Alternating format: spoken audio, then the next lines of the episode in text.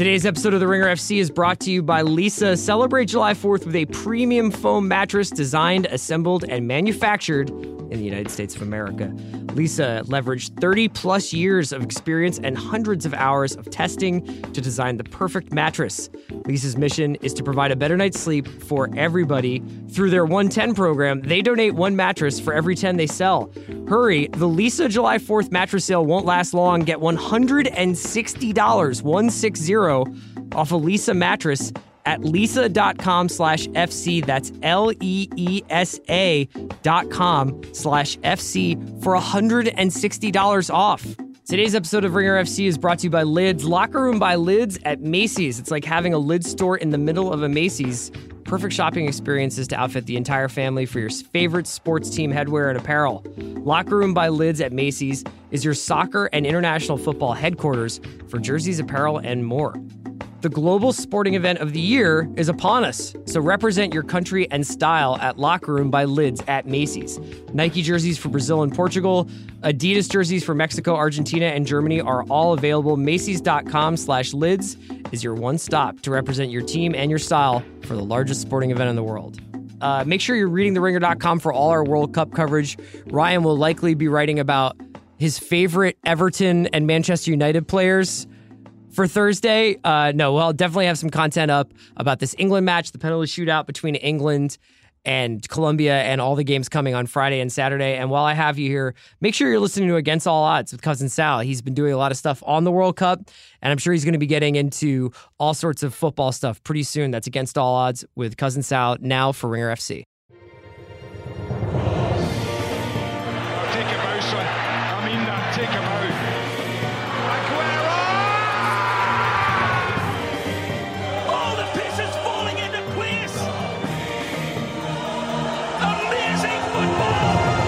Hello and welcome to Ringer FC. My name is Chris Ryan. I'm an editor at TheRinger.com. I'm joined by Ryan O'Hanlon Lifelong Everton fan. and Micah Peters. Thank God for Marcus Rashford. If you feel the static in my voice, a little bit of vocal fry, it's because I've been screaming for about 20 minutes. What a match, man. I mean, if you don't like Colombia or England, that probably was an exercise in absolute like athletic torture. But if you cared about either side, oh my god, the drama, the the chippiness, the fouling, the refereeing, the are they going to make it standing up to the end and then England winning on penalty kicks 4-3 after 1-1 in extra time to go through to the quarterfinals where they will face Sweden. Uh, there's so many different things we can talk about, Ryan. But I think we were as, as we were walking, the thing that we were saying to each other is, and and we usually don't say things like this. What a colossal performance by Harry Kane. He's just a beast. I mean, he. I saw a stat during the game that Colombia had committed like 18% of their fouls at this World Cup on Harry Kane in this game. and like, you know, he didn't, he had that one header um, in the first half. Just incredible that he even almost got that on goal. He had the penalty to put them ahead. But this game, his just hold up play was insane. Yes. And he was just getting He was playing in the number 10 role for some of it. Mm. getting gang tackled by Yerry Mina and Davinson Sanchez all game long, Yeah. getting just hacked to hell.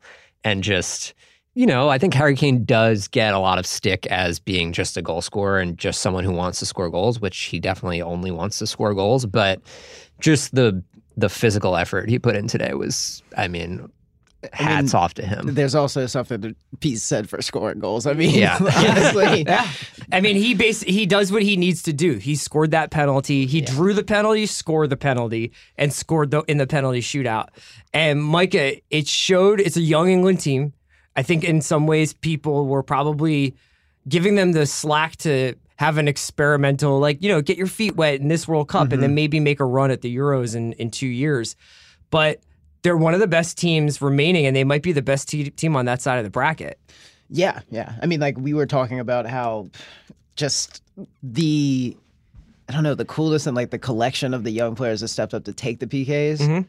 Um, but also, yeah, I mean, like, there's It's weird that no Liverpool players took a pro. I know, that's none crazy. of them, none of them at all. Really, if you if you thought about it, just really hard. Well, definitely not a guy who wears an armband for Liverpool. no. Is that why he didn't? Is that why he didn't make his PK because he wasn't wearing an armband? Wh- What are you talking about? He didn't make his penalty You're kick talking because he about got his Jordan jaw broken in the 20th minute. yeah. um, yeah, guys, let's not talk about Jordan Henderson being. So- have you been? uh, We should just the next time somebody says something about somebody being soft when they get headbutted in the chin, maybe they should just be headbutted in the chin. So there's a lot of stuff like I think over the last few days we've seen an increase in maybe the milking of injury time and the milking of like oh I got stepped on like Neymar thing being the biggest deal against Mexico. Have you either of you guys ever gotten headbutted in the chin like that? yes, How how does it feel? it's like you know on the times that you don't bite your tongue and the times that you do. Uh, I mean, because it's not fun either time. Right. So that It was fucking hurts. Yeah, I mean, it was that's, the it was the that was the probably the most noticeable thing of uh, Colombia's game plan, which was apparently to completely destroy the football aspect of this match, make it into a street fight, and play for a mistake on England's part. Yeah, which is going what happened. from like the the free flowing, you know, like football that everybody was dazzled by when they were playing, like say Poland or maybe even Japan for Yeah. spurts, and then this game they were just like, you know what, we're MMA fighters now. So what's up with that? I think it was them realizing that the best player on their team wasn't playing, so they're playing against a better team. Hack the fuck out of them and hope you just nick a goal on a set piece or a lucky play, which is essentially what happened. I mean, They were England, I think, deserved to win the game. It felt like, um, partially because they were just a more proactive participant in what was happening, rather than trying to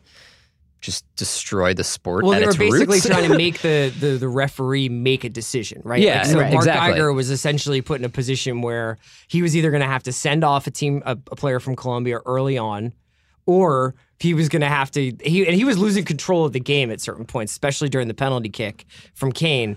It was clear that he was about to lose control of the game, and we say that lightly, but it just felt like that he was getting surrounded by the Colombia players. There was pushing and shoving going on between Colombia and England players. yeah, I cannot believe nobody got sent off. It's absurd. There were six six yellows for Colombia. I mean, it's just they replaced James Rodriguez with like a like defensive minded midfielder, which just that shows you what. But I think what to get out annoyed me about that was just because James was out doesn't mean the rest of the team forgot how to play football. They still had Juan Quintero out there. They still had Cuadra- Cuadrado out there. They still had Falcao out there.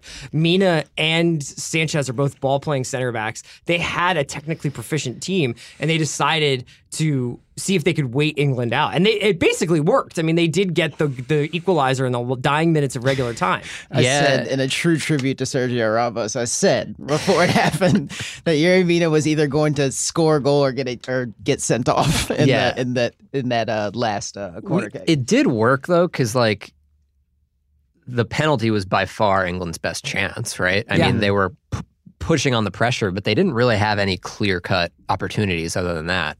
Um, and I mean, I'd I'd be I'd be interested to see someone go back and figure out how much of the game was actually played. Yeah, like I, it feels like they were playing for maybe 30 minutes of the 90 minutes, which when you're the worst team, which Colombia was, without James especially, that's kind of what you want. So you think if we saw James out there, we would have seen a different Colombia? We would have been attacking more on the front. 100%. Yeah. Well, that's disappointing. I would have liked to have seen that match, but I'll take the one that we got. Um, going forward, a match like this, is this. Did, you, did England show you something that makes you think that they can last beyond the quarterfinals, or is this about as good as they can be? Were you disappointed that they didn't score any from open play and that they weren't able to have an answer for a team that was trying to destroy the game? I mean, it, it's really tough to have an answer for a team trying to destroy the game, um, especially if the ref doesn't send anyone off. I'm not even saying that he should, but like if no one's, no one gets a red card, the the fouls just keep coming, right? I think it still is a little concerning that England has barely created anything Yeah. um, from open play. It might not matter though. I, they're they should beat Sweden. They're going to be favored against Sweden.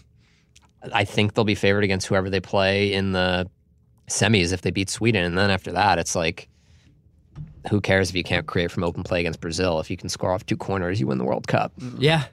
M- Micah, uh, give me some snap winners and losers from this England team or from the match itself, but specifically from the England team, because there are a lot of guys who were villains that became heroes. I'm thinking specifically of Eric Dier, Uh, Right. Eric Dier had that uh the like right at the end of the second period of extra time, wide open header. Like had a, would have had time to, you know, like had time to 30 minutes in the diagram to to pick out Too a corner of the but you know, like blazes it over blazes Yeah. the header over and then converts the last PK. Like when he stepped to the PK, I was generally just like I was just like, Yes, yes, this is this is exactly what you want at the end of this. Um, uh, but I mean, like, then converted his penalty. Uh, I think that is the biggest uh, goat that turned into a hero. yeah. Any other winners and losers from the match? Would you say Sterling's a loser for not uh, fighting his manager and staying on the field so he could take a penalty for his country? Well, I, that would have been Yeah, but he's a winner for time wasting by shaking the hand of every single England player. every Also, single England player on the way jogging around and and on top of that, Shout out to him for not diving when Colombia's one of their assistants just shoulder barged him in the chest when he was Yeah. walking Oh, off yeah. the field. I mean, then on top of that, also just shout out to him for not just trying to. I, I, I mean, like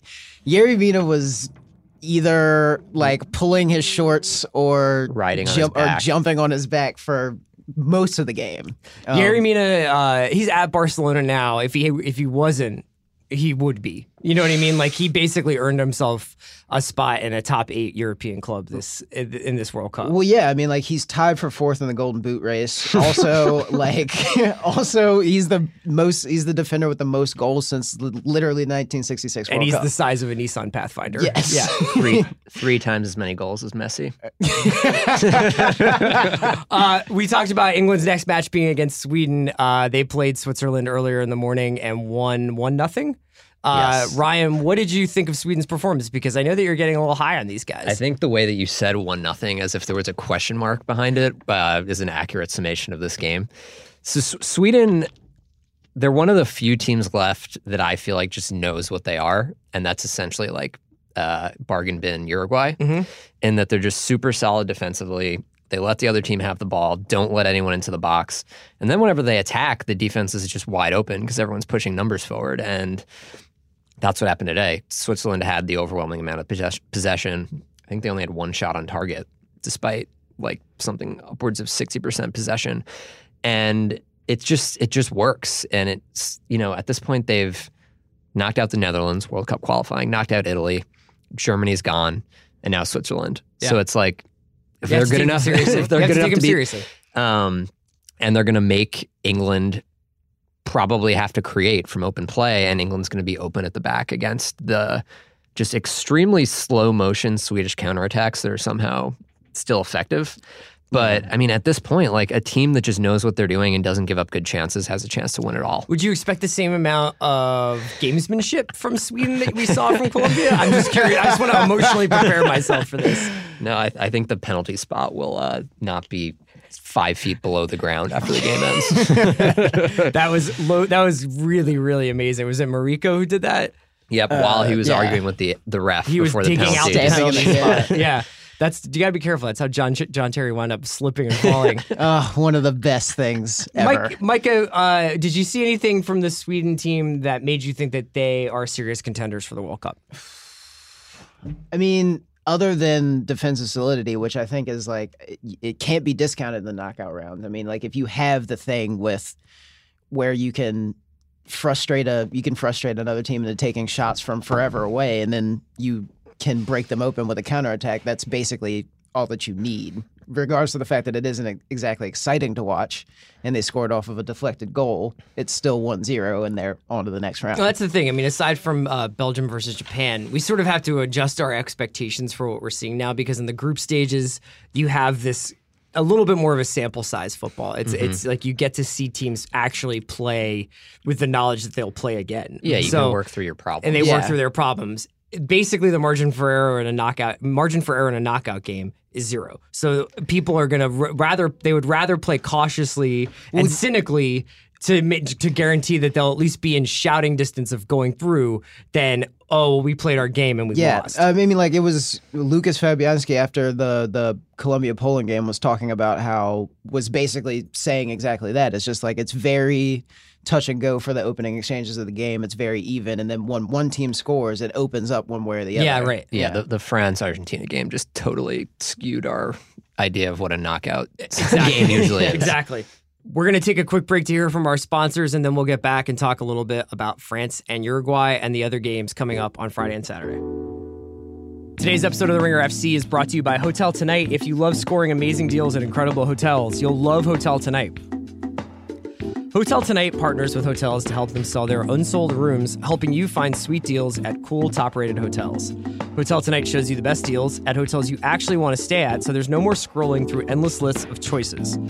Even though their name is Hotel Tonight, they're not just for last minute bookings you can book in advance, perfect for planners and procrastinators alike.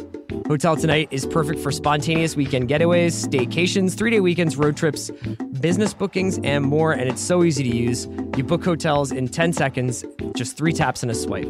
There's even the HT Perks program where the more you book, the better the deals get. I've been using Hotel Tonight for almost two years now, and I use it not only to book hotels where I'm already going, but to see where I might want to go. You can check out Hotel Tonight and they they'll list you a bunch of different deals in different spots and you can kind of just punch in like I want to go to the beach, I want to go to the desert, whatever. You can just see what hotels are available and that will lead you to your destination. It's pretty awesome. Get the Hotel Tonight app now and start scoring amazing deals at incredible hotels. That's Hotel Tonight, the only booking app you need. Today's episode of The Ringer FC is brought to you by Lids, Locker Room by Lids at Macy's. It's like having a lid store right in the middle of a Macy's. It's the perfect shopping experience to outfit the entire family for your favorite sports team headwear and apparel. Locker Room by Lids at Macy's is your soccer and international football headquarters for jerseys, apparel, and more. The global sporting event of the year is upon us, and you can represent your country and style at Locker Room by Lids at Macy's. Nike jerseys for Brazil and Portugal, Adidas jerseys for Mexico, Argentina, and Germany, all available at Locker Room by Lids at Macy's. You can still support Team USA and represent your USA fandom with the Nike national team jersey, along with several USA shirts, hats, and accessories. Macy's.com slash lids is your one stop to represent your team and your style for the largest sporting event in the world. Um, let's talk a little bit about some of the games we have coming up because we won't be around tomorrow for July 4th. And then I think you guys are recording a podcast on Friday for when the matches Yes. come back. Yeah. So on Friday, we have Uruguay France uh, at 7 a.m. Uh, Pacific time. So that should be a really interesting game. I've heard it described. Uh, Antoine Griezmann said it was going to be like playing against Atletico Madrid because of the center back pairing for Uruguay is the center back pairing for Atletico Madrid. Atletico Madrid is notoriously one of the most physical. Most st- stingy defenses in Europe. They've been to deep into the Champions League multiple times. They won the La Liga a couple years ago. Um, France is riding high after their their victory over Argentina. Do they have the mental discipline? Is not really what I want to say, but do they have the discipline to stay in their game and keep playing it even against what will likely be a very frustrating Uruguay team? I feel like if we're gonna get a zero-zero game that goes to penalties, this is it. Yeah. Like Mbappe is not dribbling 60 yards up the field on his own against Uruguay. He's either gonna get slide tackled and like Clothesline probably miss the rest of the tournament, Yeah. It's, or there's gonna be six guys in front of him that are just like, this is not happening, buddy. yeah. And without that, I don't. kn- You know, France. Suarez is going to burst through his stomach like Kuato from Total Recall. Um, but you know, without that, I don't know how France opens it up. Just because they are an inherently conservative team, much to the frustration of some people that want them to just play on the counter and play all of their fast guys. Um, so it's. I, I again, I think the Argentina game was like a an outlier where Argentina just was such a shit show that like any result related to Argentina skews your perception of the other team that's on the other side of the field. Um, and I think this is just going to be a pretty kind of tentative, both teams maybe staring at the ball for a 120 minutes game. But, you know, it's France just has more players than Uruguay has to make decisive uh, things happen. Like, if More Uruguay sits back, those moments of magic that turn the game yeah, its. Yeah. it's like Uruguay sits back, Pogba gets on the ball for from 25 yards out, he lets one rip. Ur- Uruguay is fine with that, but it's also Pogba shooting as opposed to like Sure. Lucas Torreira or whoever. I mean, Lucas Torreira's actually got a, a nice little right foot on him. But yeah, I, I think that I'm actually a little bit higher on Uruguay to make this a game and to play a little bit, especially after their last match, just because I think Cavani and Suarez are just as dangerous on the break as anybody on France is, as Mbappe is. And Cavani if Cavani f- is in the zone right now, and I don't know how streaky you'd want to say Cavani is, but he seems like he is is the tip of the spear right now, and Suarez is playing more of a setup role. I think that's like pretty exciting for that team. Well, yeah. I mean, like, I, I you can't bet against like two of the best strikers in the world. Yeah. But it's just kind of like there's two of them, and then like France has an entire front six of people that Yeah. could do those kinds of things. All right, I'm gonna I'm I'm tipping Uruguay for this game. I think if I had to pick, I would pick Uruguay too. Hmm. No, I'm just gonna pick France just to be ahead. contrarian. Go ahead. Let's talk Yeah. about Brazil Belgium because this one hopefully will be a little bit more open. If we're scared about France Uruguay being a nil nil one two one something like that, two one would be great. If we're we're worried about it going to penalties, essentially, Brazil Belgium has the promise to be one of the most exciting games of the World Cup. Well, yeah, I mean, like it's just well, I, mm, I I think is that like it's kind of like replace all of the Japanese players that were giving like Carrasco and Dedryck Boyata problems Yeah.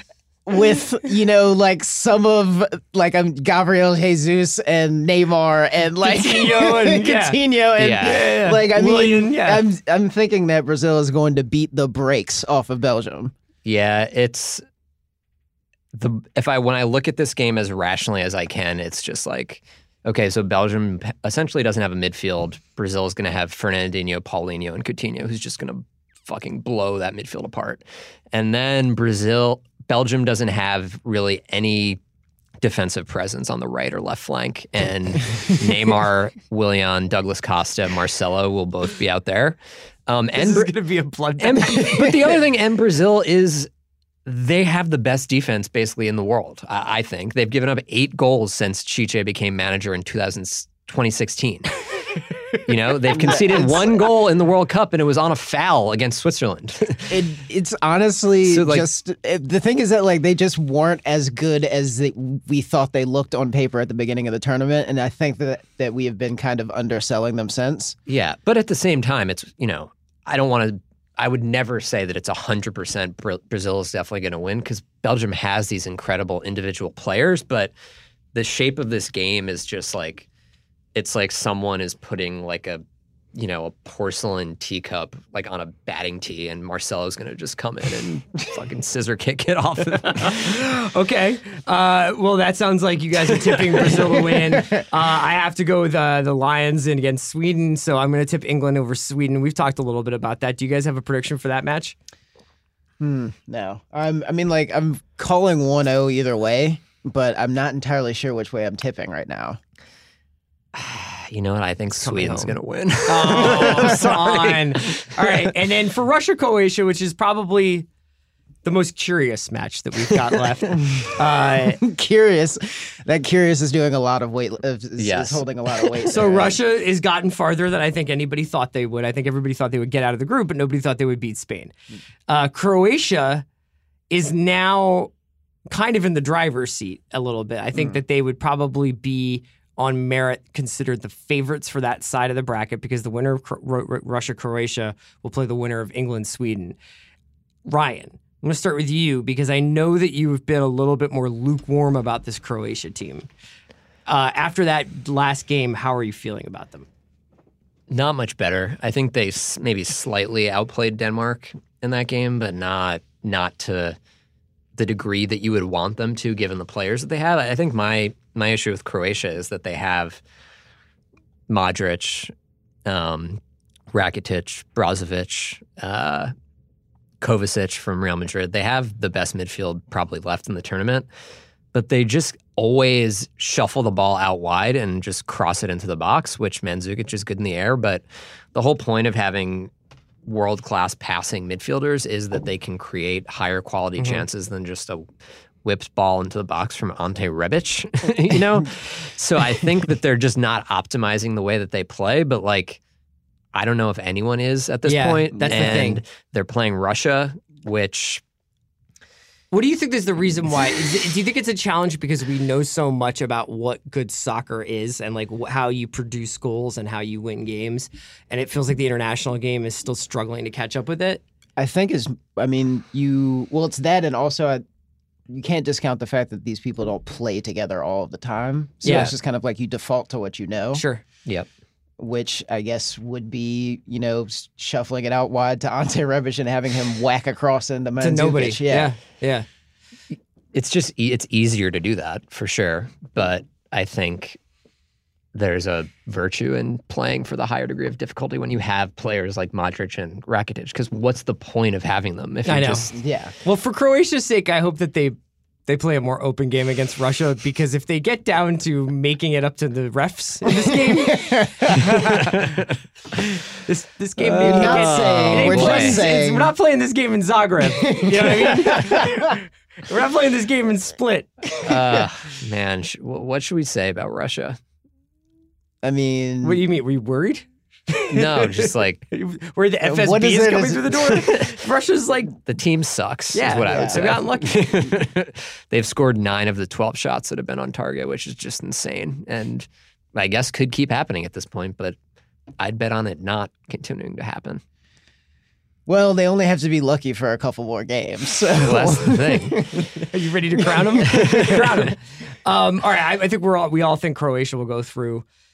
Is there anything you want to say about Spain? I know you guys have probably talked about this, but like in retrospect, any of them the Titans that we've seen go home already that you feel like we've learned something from in terms of Spain's exit, Germany's exit, that you now see that these teams that are still there have done differently from these past teams. Any lessons that they feel like you feel like they've learned that these countries can learn from the teams that are still there, or do you feel like we're in Lucktown now? Uh, I think it's a combo of both. I think Spain should have beaten Russia still, despite the kind of uh, just chicanery, non were- yeah chicanery and just uh, neutered possession that they had the entire Yeah. game. I think one of the thousand passes. yeah a thousand passes like it's still Are you absurd. kidding me? I think the two lessons I'd take from Spain and Germany are it's actually really hard to possess the ball for as much as those teams did without opening yourself up. I think Germany got opened up way more than Spain did. Um, but we're kind of seeing the counterattacking teams overcome the possession based teams in this World Cup. I think England and Belgium are the only two that had the greater share of the possession that won. The other six all had less possession, even Brazil. And then I think the other lesson is, you know, you can see with England, they just have a new generation. And Spain and Germany, it's the same players Yeah. from 2010. Yeah. And those guys are all awesome, but maybe in the the older legs at the end of a club season are affected more by it. You maybe know? there's just a cynicism that comes with playing in multiple World Cups and European Championships, where you just sort of there's got to be treat there's everything got to be some but hunger there's got to be some like after you've won a World Cup, it must be the most incredible feeling, and then like you've done it already. also so don't it's fire like- your manager the day before. Well, yeah, the that's the big Yeah, thing with that's Spain. probably the I think biggest Spain takeaway. Spain's still here if Julen Lopetegui is still the manager. I Yes, would- most of uh, the Spanish go players seem to to agree with you. Mike, anything for you? No, not really. I mean, like it's just kind of don't leave Leroy Sané at home. Maybe. I mean, like it's it's yeah, but like you know, jokes aside, it it honestly is better to play your young players, and also, yeah, I mean, like if you're going to keep possession in the way that Spain did, and not have something to stretch the, you know, like anything, no incisive point of attack really. Yeah. Then Yeah, I think each any of for the teams. I mean, this would be the same. It's hindsight's twenty twenty, but Germany would have probably liked to have had Leroy Sané on the team. Spain would have probably liked to have had Alvaro Morata on the team. I mean, I think that everybody's going to have regrets going home, no Yeah. matter what happened. Sh- should have maybe played uh, the should best have midfielder maybe in the have world. played in Thiago the most Yeah, instead important that of. might The thing been is that like you, you can't not start NES Iniesta in the group stage, but there's no reason for it past that. Yeah, it's. I think one thing I'll add is that Germany played a possession style without any defensive midfield, and you saw what happened when they lost the ball. Spain played Koke and Busquets against Russia, so Russia created nothing against them, but they also had no incisiveness to their forward, attack. yeah. So either way of maintaining that much possession almost is like guaranteeing that you're going to get bit in the ass. Well, at least they had makes any Koke for penalty kicks, so that helped. uh, all right, so Ryan, Mike, Ryan, and Micah and Donnie will be with you on Friday for uh, the matches that day, and then we'll be back with you uh, then following week to talk about what will then be the semifinals, I guess, right? Yep. All right, thanks for listening to Ringer FC.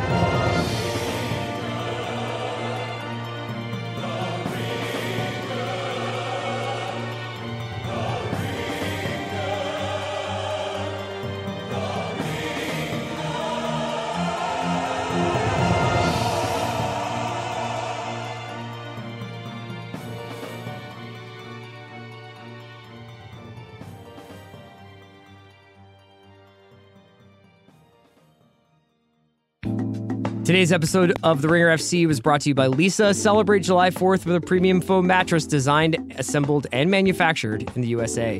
Leesa leveraged 30 plus years of experience and hundreds of hours of testing to design the perfect mattress. Leesa's mission is to provide a better night's sleep for everybody. Through their 110 program, they donate one mattress for every 10 they sell. Hurry, the Leesa's July 4th mattress sale won't last long. Get $160 off a Leesa mattress at leesa.com slash FC. That's L E E S A dot com slash FC for $160 off.